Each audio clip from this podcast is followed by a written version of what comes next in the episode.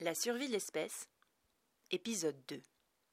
Dans l'épisode précédent, nous avons laissé une femme en train d'accoucher et Dayun ici sortant de l'eau.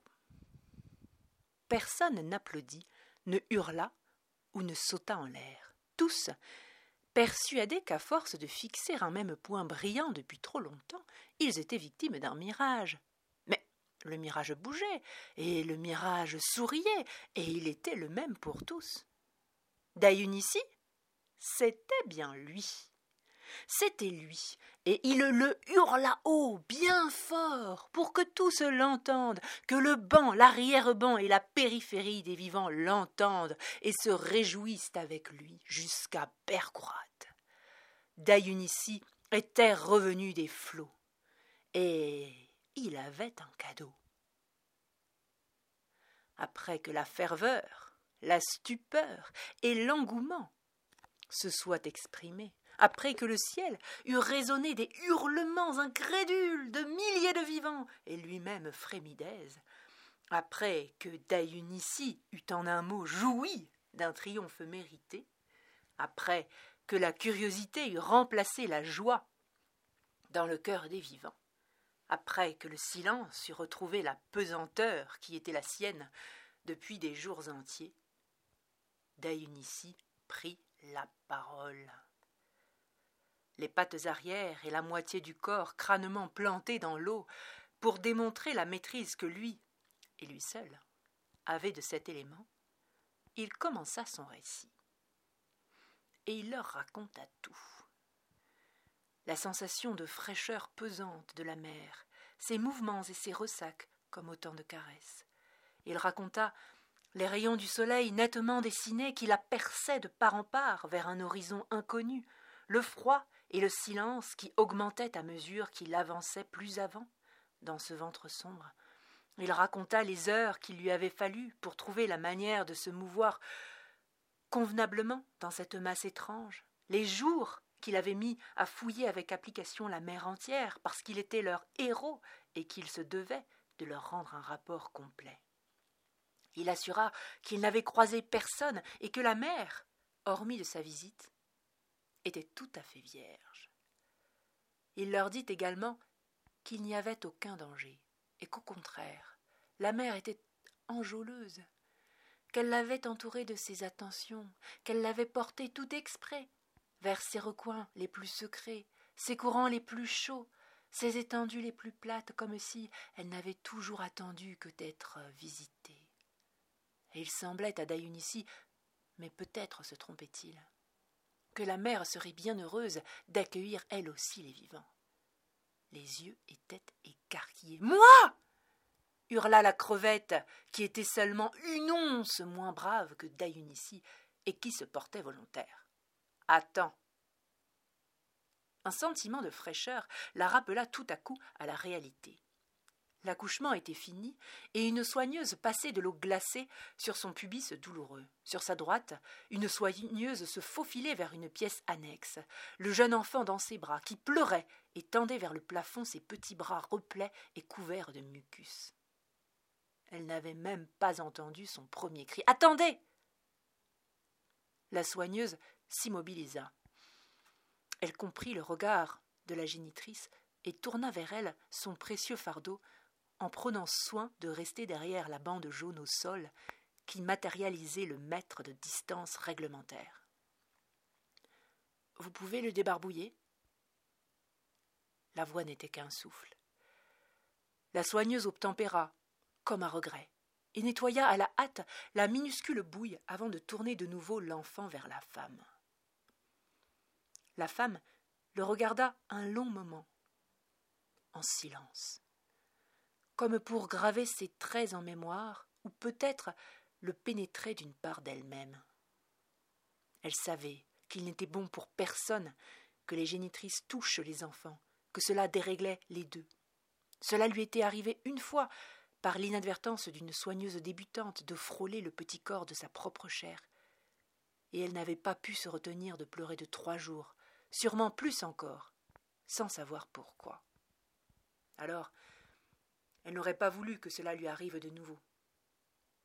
Elle réprima un dernier frisson hocha la tête en signe d'assentiment et ferma les yeux. C'était fini. Elle ne reverrait plus l'enfant ou le reverrait sans savoir qu'il était elle. Elle garda les yeux fermés un long moment, les mains serrées sur son ventre et le visage digne, laissant les soigneuses et leurs assistantes nettoyer les marques les plus évidentes de ce qui s'était déroulé là. Dayunici souriait largement. Ce n'était pas tout. Il avait un cadeau, une surprise, qui justifiait ses pattes arrière gardées sous l'eau. Lentement, précautionneusement, avec le sens du spectacle et des milliers de pères dieux qu'il voulait tenir en haleine, il se contorsionna doucement le bas du corps, de manière à le tirer hors de l'eau, et, entre ses deux dernières pattes, toutes petites, mais évidentes, tous les vivants purent voir une boule grise et sombre, d'une telle sorte que personne n'en avait jamais vu. Et seulement Dayunici raconta la fin de ce qu'il avait vu. Au fond de l'eau, tout au fond de l'eau, se trouvait, comme la mer, qui était la limite du ciel, la terre, qui était la limite de la mer. Dayunici ne savait pas où il avait appris ce nom, mais il n'avait pas de doute. Peut-être était-ce la mer qui le lui avait susurré, peut-être la terre elle-même, qui se trouvait injustement recluse au fond des eaux, à des milliers de lieues du premier vivant. Dayunici ne savait pas, mais ce dont il était sûr, c'est que la terre n'était pas habitée non plus, et qu'elle était aussi longue sous la mer que la mer était longue sous le ciel, et que la terre ne pouvait pas être pénétrée. Il avait tenté toutes ses forces, il avait creusé, gratté, foncé, mais il n'y avait rien eu à faire. On n'entrait pas dans la terre comme on entrait dans la mer ou dans le ciel. Cela n'importait pas. Il avait compris qu'en revanche, on pouvait s'y reposer. Les vivants ne comprirent pas. Dayunici, patiemment, calmement, leur expliqua ce que cela faisait de se reposer, d'avoir un sol sous ses pattes, de ne plus avoir à se porter, cette sensation curieuse qu'il avait découverte au fond de l'eau et qui n'était pas désagréable. Les vivants dans le ciel étaient perplexes. Mais Dayunici était si enthousiaste dans ses explications que beaucoup et rapidement passèrent de perplexes à curieux et de curieux à intéressés. Dayunici souriait plus encore. Il avait un dernier secret, certainement soufflé par la terre ou la mer. Il avait entendu que l'on pouvait déplacer cette terre immense, petit à petit, bout à bout, morceau par morceau, et centimètre par centimètre, petit fardeau par petit fardeau, comme celui qu'il avait ramené à la surface, justement, la ramener en haut de la mer. Car la terre avait envie d'être vivante, elle avait envie de porter les vivants, de les soutenir, d'être le berceau fertile de leurs rêves, de leurs espoirs, de leurs désillusions, elle avait envie de sentir leurs pattes la frôler, leurs pieds la marteler, leurs racines la fouiller. La terre rêvait de vie et de soleil, elle était lasse de n'être qu'un territoire caché, inutile, stérile, elle voulait jouer un rôle et elle se proposait à tous les vivants si tant est qu'ils veuillent bien d'elle, si tant est qu'ils aient le courage, petit à petit, morceau par morceau, de la charrier jusqu'au ciel.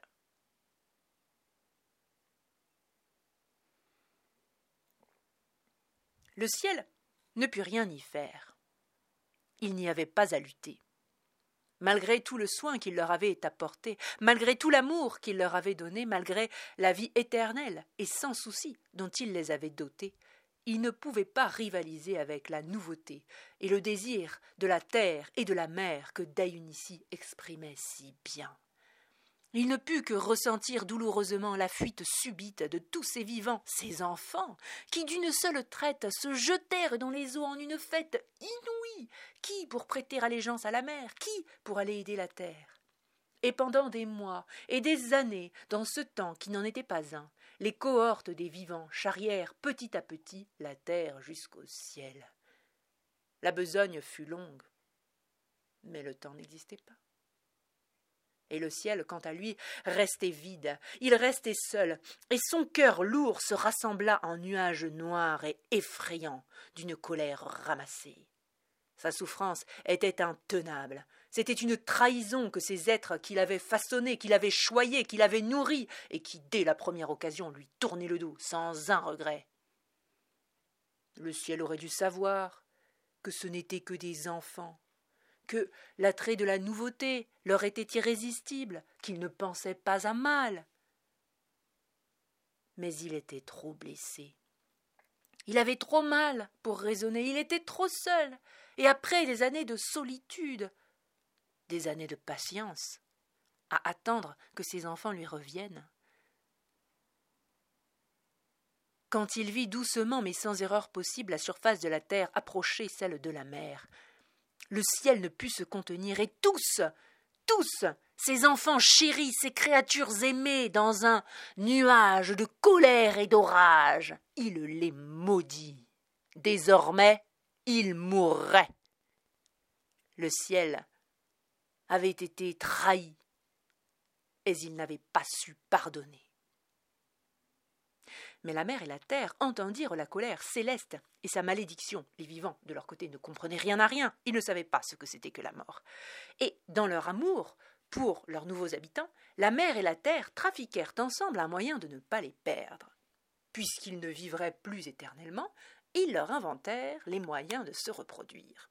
Ce fut une fête, fête splendide, encore mieux que la précédente. Les vivants étaient joyeux de tant de nouveautés, eux qui vivaient en flottant dans le ciel sans la moindre nouveauté depuis des millénaires. Ils ne comprenaient pas la mort, ils étaient vivants, ils étaient heureux, et quand ils reçurent en cadeau cette nouvelle fonction si cocasse, ce fut un bien grand amusement.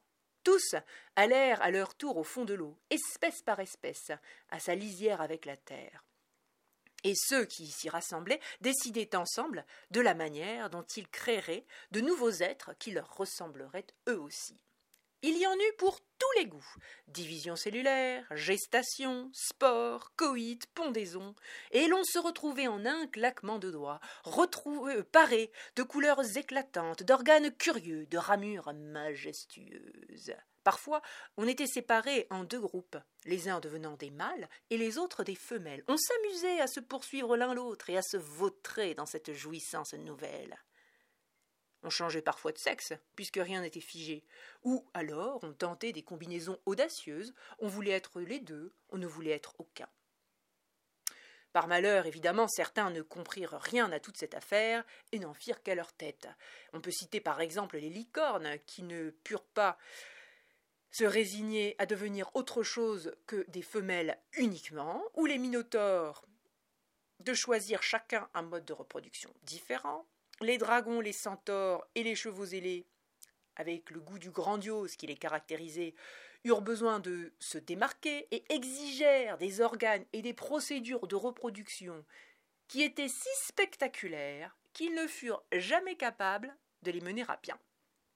Et quant aux sirènes et aux poissons-chèvres, ils refusèrent tout net, mais alors vraiment tout net, le moindre organe de reproduction, ils trouvaient cela trop laid.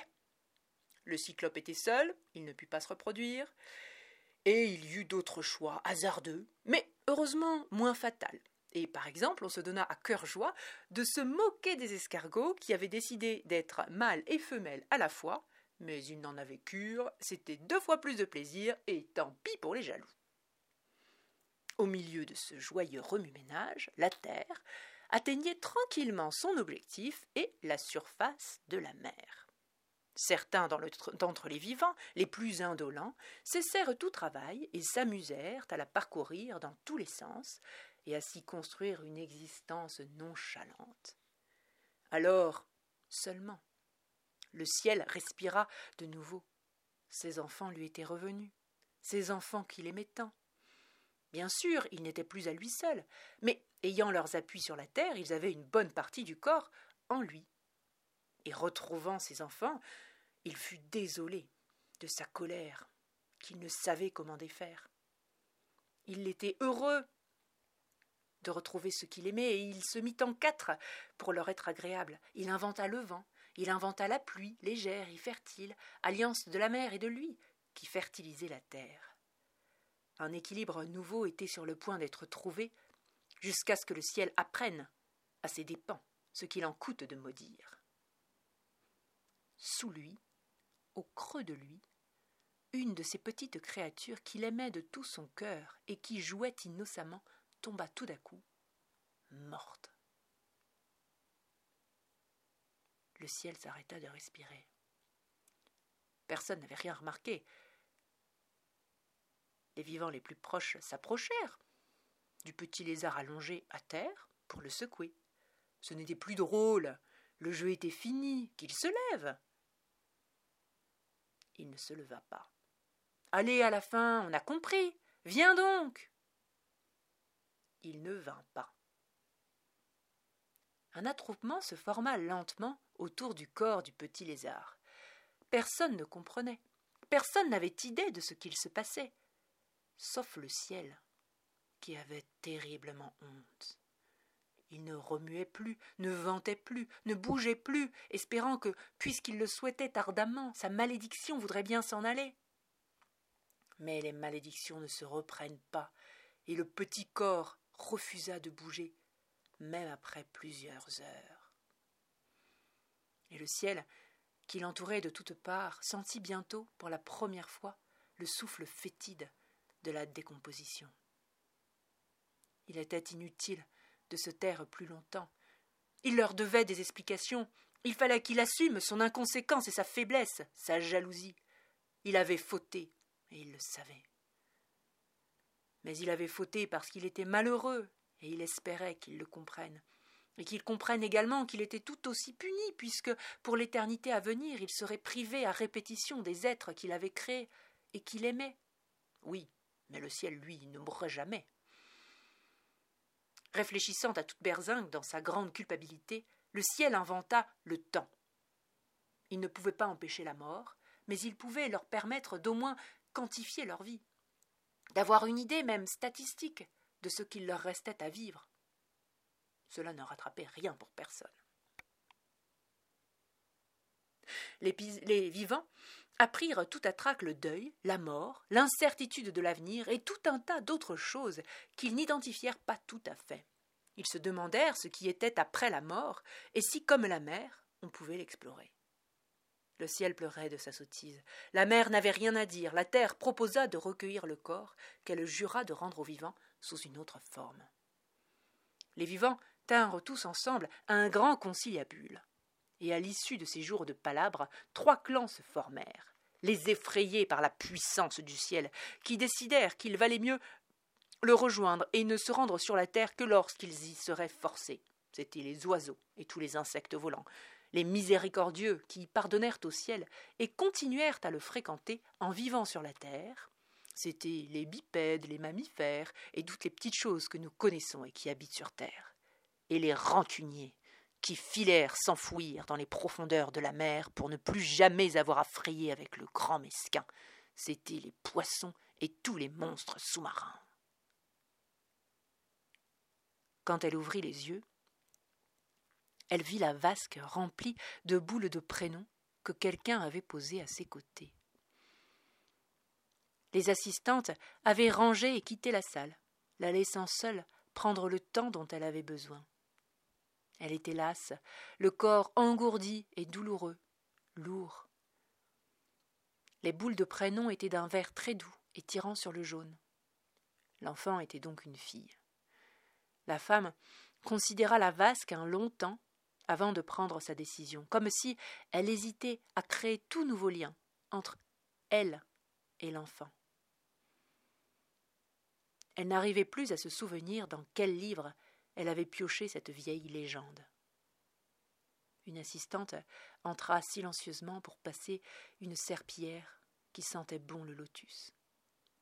Le frottement, frottement sur le sol lui fit du bien, étrangement, comme si, à elle aussi, on lavait le cœur. Lorsqu'elle se sentit prête, la femme se leva et quitta la pièce, refusant catégoriquement le brancard qu'on lui proposa. Elle avait laissé sur le lit d'accouchement la boule qu'elle avait tirée. Le jour s'était levé. Et c'est la fin du deuxième épisode. Et la suite, c'est dans l'épisode suivant. Merci de m'avoir écouté.